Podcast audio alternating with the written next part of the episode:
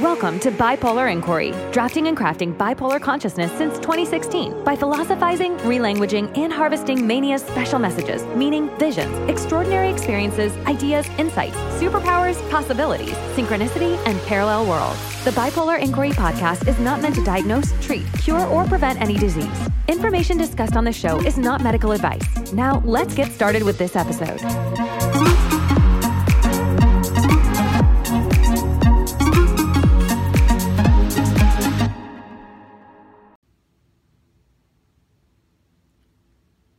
So I was thinking about dreams and how dreams at night are the brain's way of trying to bring order to the day's experience or past days' experiences.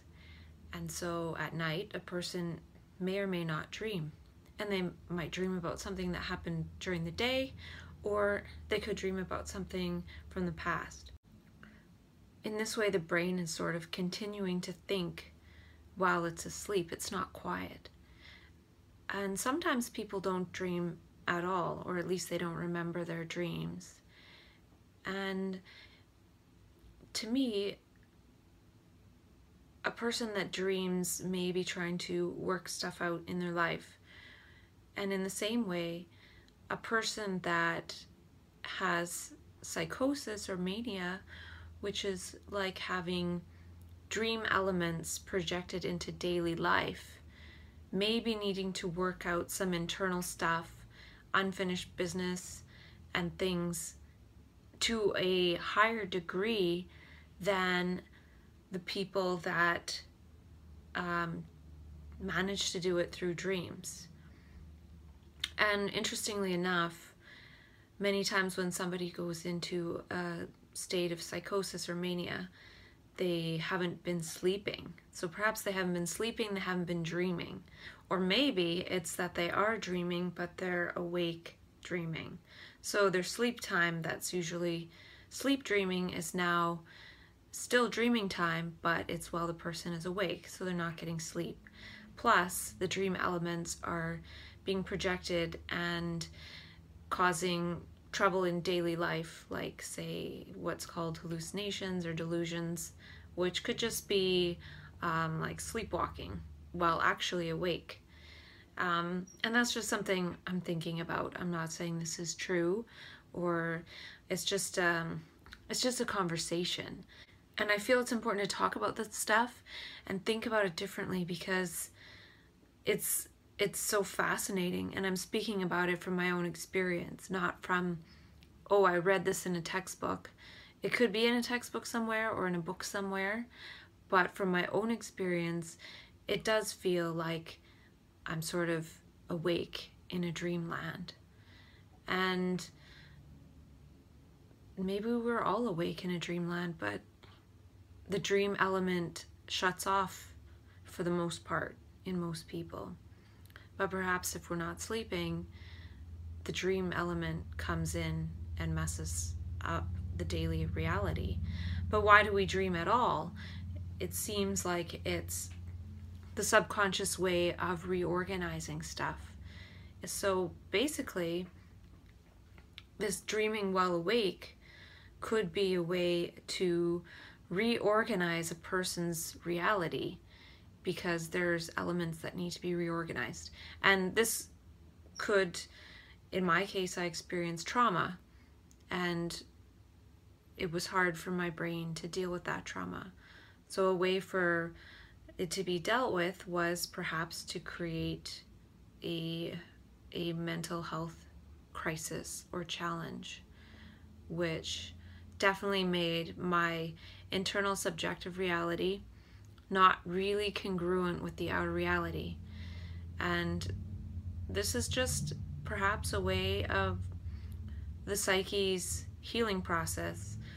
I believe in holotropic breath work. They they talk about how the psyche is always attempting to heal itself.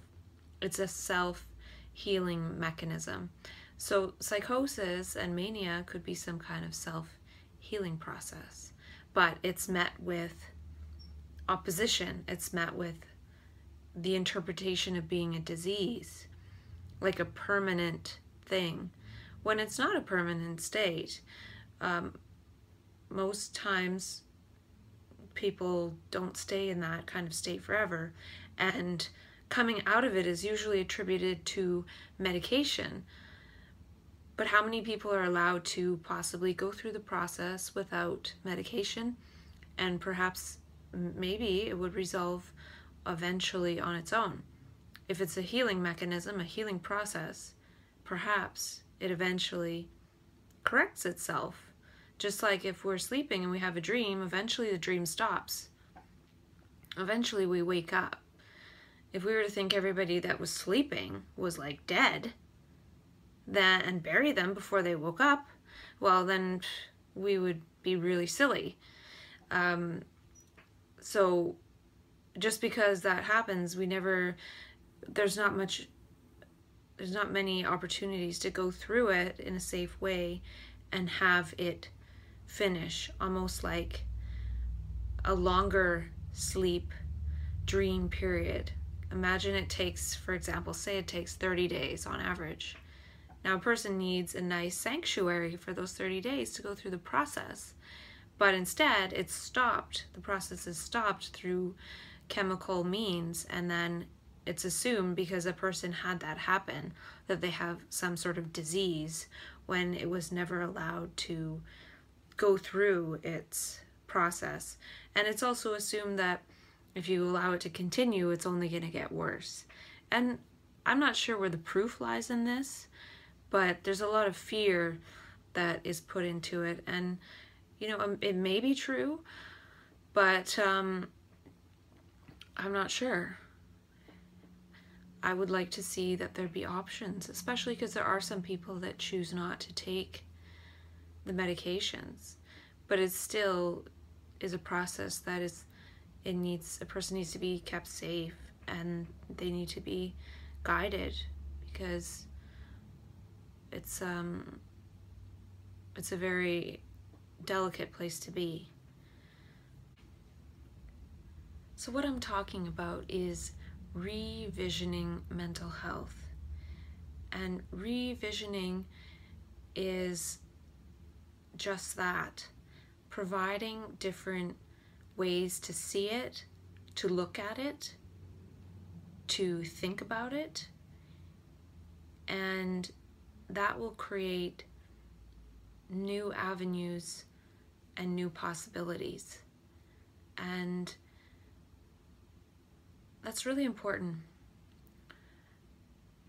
They talk, they do talk about um, reframing, so reframing things to look at it differently. And reframing could be, um, for example, sometimes I reframe my experience by saying, I take medication to keep me grounded in this reality that we all share. I take medication to keep me seeing consensus reality. Is this the only reality? In my mind, no. Is this the best reality that's out there? No, it's not. But it's the one we all share. And that's the one where I can be most congruent and not bump into incongruencies in my inner subjective experience and the outer. There's still incongruencies, or there's still I still have a sense, for example, like I can see this injustice or that injustice, which we can all do that, which just means we see the world as it is and we don't think that it should be that way. And with um, some of my different states of consciousness where I've experienced what's called mania and psychosis, I I see the world and then I also see more possibilities. So in mania, I like to think of it as seeing so many possibilities in everything I see. Possibilities to make things better, or see it differently, or experience it differently, or for it to have different meaning than it usually does. It's a very new state. It's not, I see something, I look at something, and it it feels, it feels like nothing new. There's almost no perception of it. So after a while, if we're experiencing the same thing all the time in the same routine, we get adapted and we don't even see things that are in our our daily life. So we might not even see that there's a picture on the wall even though it's been there for the whole time. Or we might we just don't notice things. So mania is like noticing everything and and then some. And noticing what's implicit in what we notice and like reading between the lines. And and in that way it's a very energetic state and it's very exciting. And psychosis is similar but it's also there's a lot of scary associations. So instead of associating um, a certain item with something beautiful and possible with lots of potential and wonderful. It resonates with some kind of trauma from the past or relating it to some kind of biblical horrific event or you know the mind changes it into all negative um, feelings of things and since it's a negative feeling state and one feels very negative and terrified everything is flavored with that terrified nature so, any terrifying association that is possible can potentially come into one's conscious awareness. But again, it's not congruent with reality. So, I might just see a scary picture on the wall, and what it is is a scary picture on the wall. That doesn't mean that um, something horrible is going to happen to my neighbor, which you you know, my mind might make that up as a story because it's in that state of feeling completely terrified, even though there is really no good reason. So the feeling of the terrified creates reasons. So the mind starts to make up reasons everywhere why I should and could be terrified. And just like the opposite of mania, being extremely elated and joyful and happy, it sees, the brain can see, the mind can see every reason possible to be happy and joyful. So, this is different than the normal consensus state of kind of not noticing anything. So, just in the normal state, just noticing what we usually notice, and there's not much that's new. Whereas in mania, everything seems new and one is noticing everything. And perhaps it is important for some people to notice more things sometimes because if we all got habituated to our routines, like if tomorrow we were all habituated to our routines forever, we would just be robots. So to me, I actually feel like these experiences of organic changes in states of consciousness are actually, in a way, evolutionary because if we were able to be so easily conditioned and programmed into habit with no way of really getting out of it, as they say now, it takes 30 days to change one little habit. Just to change, say, eating an apple a day takes 30 days perhaps to actually form that as a habit. That's a pretty slow process for one little habit because we can't even change very many habits in one go. But if a person all of a sudden enters a state of mania, everything changes in an instant, and everything's new, and everything's different, and everything is possible, and everything is magical. And if some of us didn't experience some of this sometimes, we would probably be a monotonous, uh, ubiquitous species of drones by now. I actually feel like these states of consciousness or these, you know, so called pathological mental illnesses are actually completely necessary because the people that go through them lose their ability to be programmed and they lose their ability to remain in the habits that actually define them as the people they are. And then we say, well, what happened to this person? they're no longer who they were. So they're ill. And I think that is a very limited way of looking at it. It really means, wow, good, that we can't be programmed into something.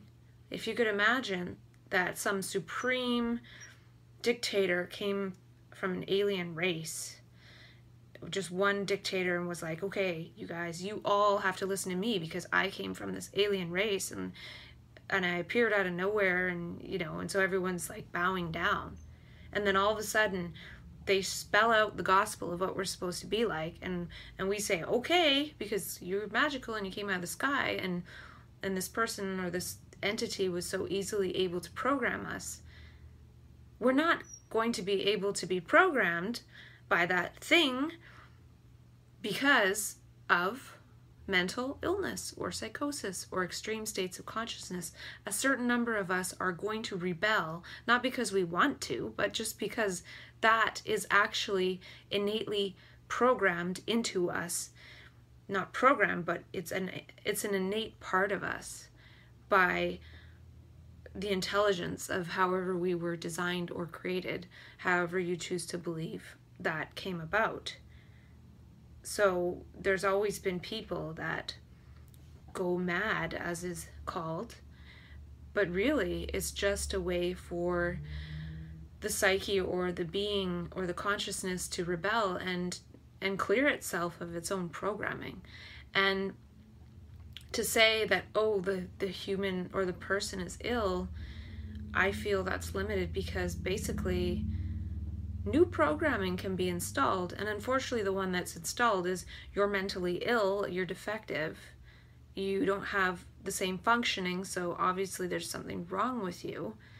When it could be by like a divine act of grace that this person's ego was erased and something else can flower something else can take root maybe we're not meant to be the same ego that we are our whole entire life.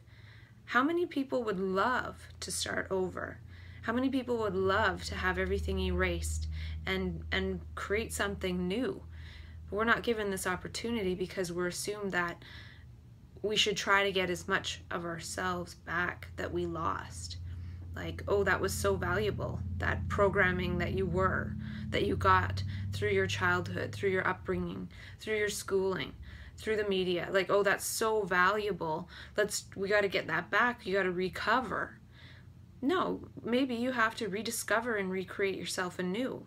And if there it was received in a caring way, as if it's almost like the birth of a newborn baby, even though the person is a young adult or an adult, it's almost like a person is returned to innocence. And sometimes, yes, there's bad behavior in a person because it's almost like the person realizes that they're being deprogrammed and they're not being cared for. They're being treated as if they're the same person. And I feel like there's a certain element of deprogramming yes, the person does retain some elements of the personal self. Most of the time, a person's voice isn't going to change. Most of the time, um, you know, a person's looks aren't going to change that much. But the ego, we're assuming the ego structure is the person. So we're saying this person gets mentally ill, but it really the ego is torn apart and the ego isn't that real to begin with. So to say, like, there's a crisis happening within the person, but it could be more to uh, stir up the ego and sort of, you know, mix it up and, and tear it apart and mix it up and put the pieces back together and see what happens. And certain elements of the pieces of the puzzle don't fit anymore. And some still do. And a person in after that experience does lose, often loses the ability to function in society. But the ego is actually a product of society. So, person as their ego self in their particular situation in society, they're going along and then for some reason that falls apart the ego falls apart the person's not going to function the same way in the same situation that ego is implicit in the situation that the crisis happened in so to put a person back in that situation and expect that that's going to be good that's the situation that led to the crisis in the first place. So what i'm saying is a lot of it has to do with a person needing to change their life. And apparent and sometimes if a person doesn't change their life and doesn't uh, manage to change their life the ego structure falls apart and then they have to change their life but it's not get the ego back and go back to the same life. It's still i feel a call to really change one's life. Because society as it is and the egos that we are they're they're conditioned they're programmed. Like how many of us pretend? Like how many of us are really thinking about the laws of society as we're going about our day and how we should be acting? Well all those are false structures and and while it seems that society has a relative relatively stable order not everybody is stabilized by that order. So those structures of society and those programs and those conditionings, they work for a lot of people. But a lot of people actually fall apart under these structures. And then because of that, a person is said to be mentally ill when perhaps we actually need to work towards designing society for some people that don't actually fit into the society that we've designed. Not in that they don't fit in um, as people, but that they don't fit in, like, for example, maybe we're not designed to work 40 hours a week every week for almost every week of the year. Whereas, say, for example, a person that goes through one of these crises and comes out the other side, perhaps can get just as much done in 40 hours a month as someone can in 40 hours a week if the person working the 40 hours a month that's gone through the crisis has free reign to do the hours when they can. So it's not based on time, on assuming that everybody can just pull themselves together for nine to five every day the fact that anyone can do that is a miracle. And you know, more and more people are having these these crises and things and or crises, I guess I should say. Um, so that's just a small example that perhaps it's also in the design of society. It's also in the design of how we're educated.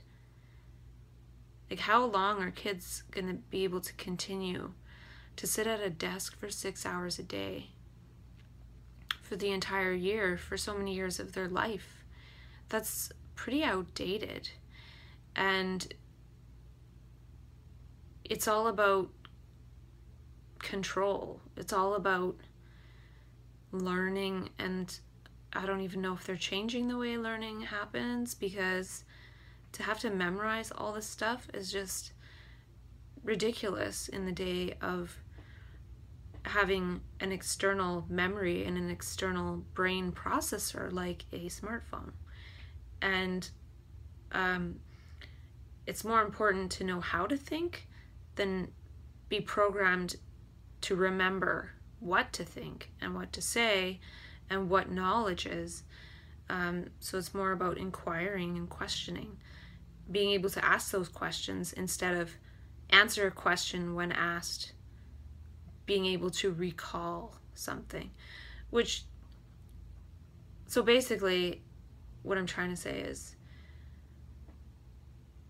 a crisis could be an invitation for evolving oneself to a different version of oneself. And there's so much pressure after a crisis, I know, to get back to oneself, to get back to who everyone else knows one knows me to be. But maybe I'm not that person. Maybe I don't want to be that person anymore. And maybe that's okay. And maybe if people were told you've lost elements of your ego, you've lost elements of the, your thought structure, you've lost elements of maybe your beliefs, but you're not your beliefs, you're not your your thoughts, you're not what you were told to remember, you're not your memories. What is possible and and maybe a lot of the things that are possible are some of the things that happened in the more positive elements of the crisis. But in the positive, one goes equal opposite to, say, the negative side, and then as one comes out of the negative, maybe one a person can incorporate elements of the positive after coming out of the negative. But so often, coming out of the negative implies you should get back to yourself how you were. You should go back to being who you were so your people that know you are comfortable. And you should get back to the exact job you were doing and recover, recover, recover. And to me, it's also about rediscover, rediscover, rediscover, recreate, recreate, recreate. If I lost 50% of my ego structure, which equates to, oh, you're not functioning, like you're not functional. We have to train you how to think and function again. Maybe it's not just about functioning.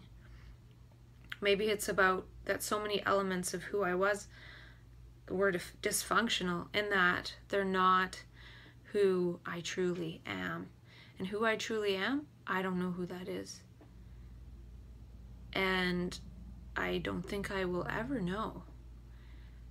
So, if certain parts of me were lost, certain parts of me who I thought I was were lost during a, a crisis, they're probably meant to go. And um, that frees up space for something else. And perhaps, um, you know, I've had more than one crisis, I've had four so things keep happening that way, and I'm not sure why.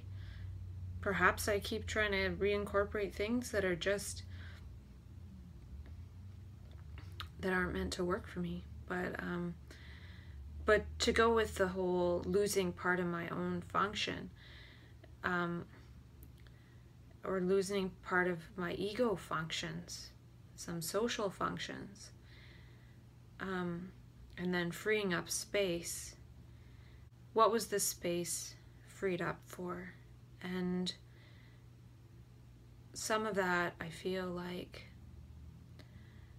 it's freed up for to be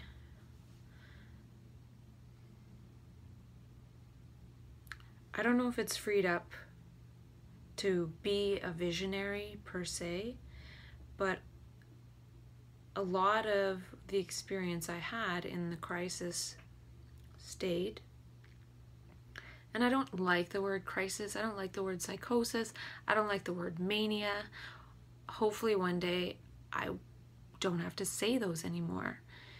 And, you know, I'd like to say things more like unusual states of consciousness or extreme states of consciousness or non ordinary states of consciousness or visionary states. And states implies that they change.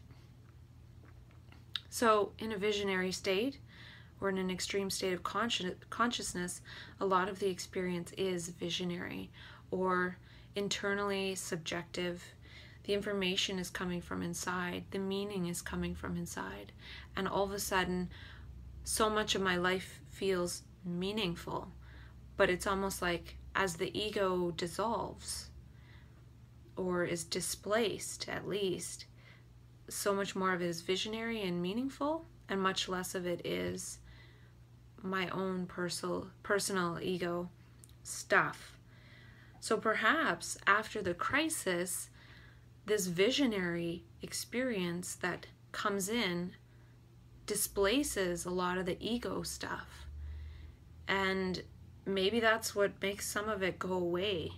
So all of a sudden, this ego, I know who I am, I believe this, I think that, I this, all the repetitive thoughts is replaced by a lot of times visions and thoughts of things that are more meaningful or also terrifying and scary. It's not all good. If it was all good, I'm sure everyone would want this thing to happen. So if it's displaced some of the ego stuff, um, there still is that visionary element. And perhaps whatever that visionary element is that comes in is there to inform the new creation of the ego structure because it, it is important to have an ego in today's reality in order to relate. It is important to have a sense of who a person is. Maybe one day the, the ego will be more obsolete, but all this visual, visionary stuff and meaning can reinform the ego and it can reinform a person's life and what they choose to do next. And so often, because the story is, well, this is a mental illness, and here are your medications for life, and the medications are very dulling, then that visionary experience or that non ordinary state just turns turns into okay well now you have a mental illness and deal with it and recover when it could be if it was handled or received in a different way. You know what's going on for you? Visionary stuff is is you can harvest it you can help it to utilize it to inform your life. You know your ego structure is breaking down like what do you want to what do you choose to incorporate into it as opposed to all the stuff that was just there throughout the process of one's life by default um, you know, I feel like it's really important. It's an important time for somebody to really get in alignment with what they want to do with their life. So, a lot of people end up, unfortunately, on disability and not doing much but watching TV. Well, a person can be on disability and, from their visionary experience, be creating something based on what they harvested from one of their extreme states of consciousness of something they're really passionate about. You know, a person doesn't need to be manic to be passionate about something. If I get a message or a feeling or a sense in mania that there's a certain cause that I want to be involved in, I don't think I have to be manic in order to participate in that. So, what I'm saying is, certain elements can be harvested from those extreme states of consciousness and those extreme experiences that are still congruent and probably more congruent with daily life that perhaps if a person incorporates into their lifestyle design will prevent further relapse because a person has moved towards living in alignment with what was coming up for them in that extreme state of meaningfulness. And so many of us are suffering from lack of meaning. So to have that state of extreme meaningfulness, just because it ends with, uh, you know, it's usually, it's not sustainable.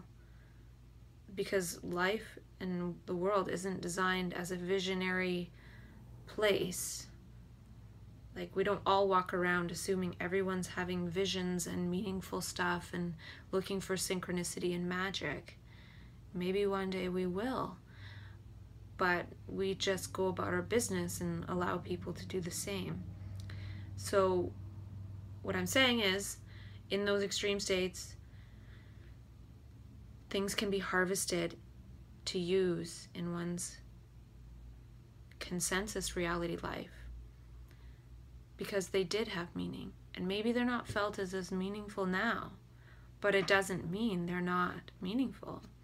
Maybe they're the things that will actually move a person towards that sense of meaningfulness.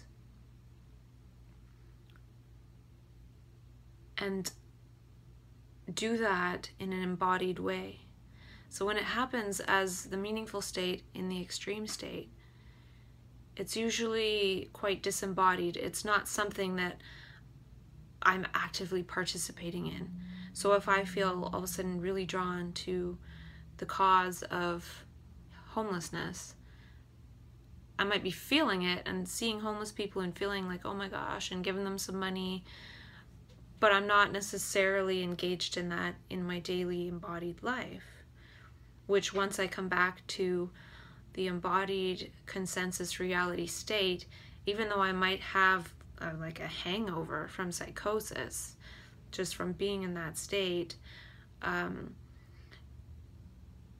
and it feels like a hangover because if you can imagine being in a state of absolute meaning for two months, like so much meaning, everything is so meaningful, possible, there's so many associations and possibilities.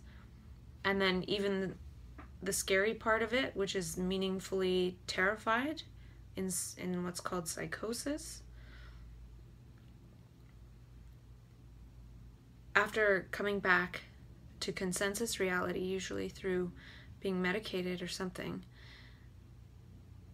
it feels terrible. It feels no wonder there's often a depression, which is what I experienced, because it goes from feeling so meaningful to the normal state of being feels super meaningless, even though it's just sort of consensus felt sense of what we all assume normal reality is. But it feels terrible because of the contrast. So again, that's why it's not good to to get too high beyond beyond the consensus reality because once snapped back to the level of consensus reality, it feels worse than consensus reality because it feels because it's like the equal and opposite thing. And um, i think there's a certain amount that can be done to to help society level up a little bit. Um, but it's difficult it's difficult to remain higher than feeling higher than consensus reality and some people they do it by say taking some kind of illicit drug every day. But then a person is off in their own personal pleasure and bliss and feeling like one with God, maybe, or however it feels, but that's not how everyone else feels. So then a person, even though they feel one with everything, they're kind of there by themselves. And then it also takes a toll on the body, on the physical structure, to always be taking some kind of chemical or substance, whether natural or not, to elevate oneself beyond sort of the daily existence. And I feel like there's certain things that can be done to level up the consensus feeling of daily existence.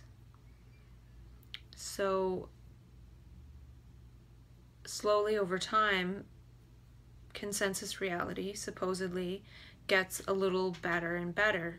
For example, with different human rights issues. So, a population that was marginalized 50 years ago is now more or less part of the mainstream, give or take. Um, and that levels up, say, the consensus level of happiness because more and more people are able to be happy because they're not seen as something less than a human being. And there's still a long, long way to go in this respect. Why are there still wars? Why are there homeless people? Why do men, some men, think they can just rape a woman? Why, why is there, why are those things happening? And so, until the world is a completely safe place for every single human being, it's not going to be a magical, wonderful, playful place for every single human being. Now, maybe some people experience that. And but over time, slowly, certain things become less acceptable and more there's more consensus happiness. And when I'm in an extreme state of consciousness, I can feel and perceive injustice more so than normal. So when I'm in regular consciousness, I can walk by a homeless person on the street and feel bad, you know, and or feel happy and be like, wow, you're free from society's stuff. It doesn't look very fun, but you don't have to, there's a lot of things you don't have to do, a lot of stresses you don't have to have. More so, you have the stress of survival, but not all of these other games that people have invented after survival wasn't an issue anymore, that really have no basis in reality except that we've created in our own minds. But, anyways, if I was in an extreme state of consciousness, I would think this is just, this is not right. Um, you know, I would maybe give more money or I would have a conversation with the person. And I've heard of some people that when they're manic, they go out and they get homeless people off the street and they bring them home so they can shower. And I remember hearing this story and hearing it in terms of this is what happens when the person is ill. And I'm thinking to myself, that's beautiful. Like that's amazing. Obviously it's it's not, you know, it's not safe or whatever they would say, but it's still beautiful that somebody would go out and get somebody and say, "Hey, come here and have a shower." Imagine if just like a handful of people were doing that well, I, I guess there's charities and things doing that, but if we just as human beings were reaching out like that to different people, as opposed to everything that's going on, the world would be a different place. I think that is a beautiful action. And, but it's not something I would recommend. Like, it's something I could see myself doing in an extreme state of consciousness, but it's, you know, logically in logical consensus reality rational consciousness it's not something that a female should do. But in that heart-centered consciousness where a person isn't thinking about their own personal safety as in me and my ego and if you kill me me and all my memories are gone you know there's so much so many people getting killed this instant in war, which is like, oh, don't kill me, but go and kill everybody overseas. Like, I'm precious, but what about the people that are out there dying? So, for a person to just put their ego aside and help somebody like that. One thing I did one time was when I was super manic was I sort of had this sense inside that said, look for yellow. So I was looking for yellow, and so I saw this man with a, a yellow Visi vest, and he was a homeless man. And I, I took him for coffee at Tim Hortons. And we had a beautiful talk, and he had such a beautiful heart. And he he told me about how he'd helped start this dream center in a city in Canada. And then he was giving me instructions on how to help start the dream center here where I live and when he was telling me about it it's like I was writing, but the pen was like moving by itself, and my handwriting was completely different. It was like that moment conspired to give me those instructions, and and then um, I gave him a big hug, and um, then I got really cold, and I took a taxi cab home. But it felt like I was in like this time warp, like this I don't know. And sometimes I've actually dissociated and I feel I feel like a homeless person. And sometimes I think this homeless man is me. Like he's like a, like a different version of me. Like if I wasn't a complete consciousness, he would be like a another piece of my consciousness. Not as in mine, but but it just made me feel like he was this man with this vision and he was homeless so perhaps not accepting mainstream help for supposed you know mental illness or something um, and actually, I think he had a home, but I think it was like it was like some crappy, crappy, crappy place, Su- like super bad. And so he was definitely in, in extreme poverty. And um, he was just a beautiful man. And I don't even know how I started on that topic, but basically, um, you know, some of these, I guess one thing is some of the experiences in mania, like in my normal consciousness, I wouldn't take a homeless person to coffee. Like maybe I would if I was like, I'm gonna go out do and do an intentional act of kindness, and I'm gonna go find a homeless person and take them for coffee. And you know, there's a lot of outreach workers who are employed to out to do outreach and and um, take a homeless person to coffee or to try to reach out and get people off the streets and things. But you know, in normal consensus consciousness, we're quite able to walk by a lot of injustices.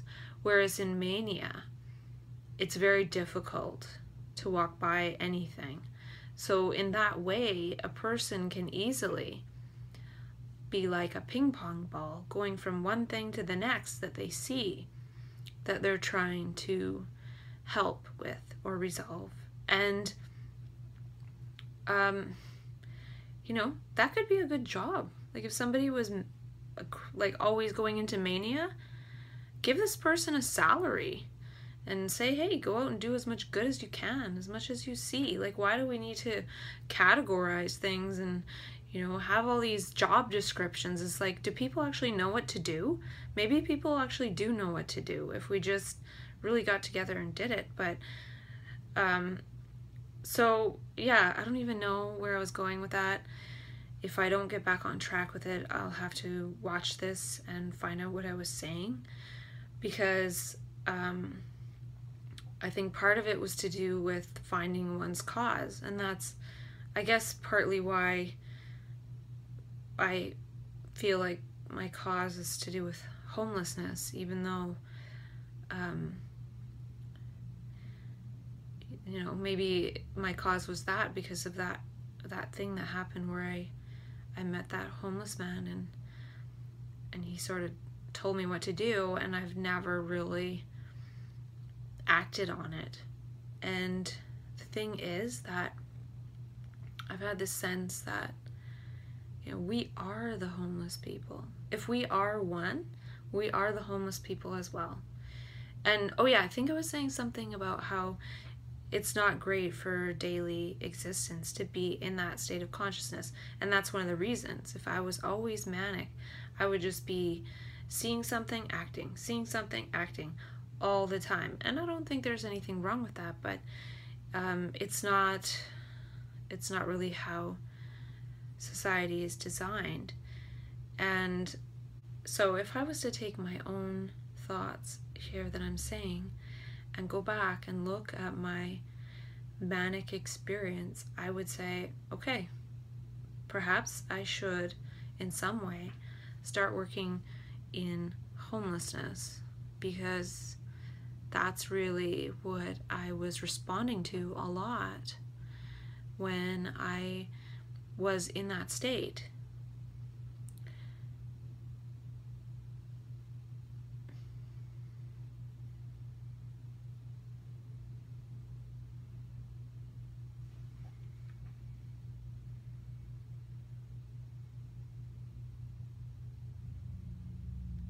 And sometimes I wonder if people, if they want to be homeless,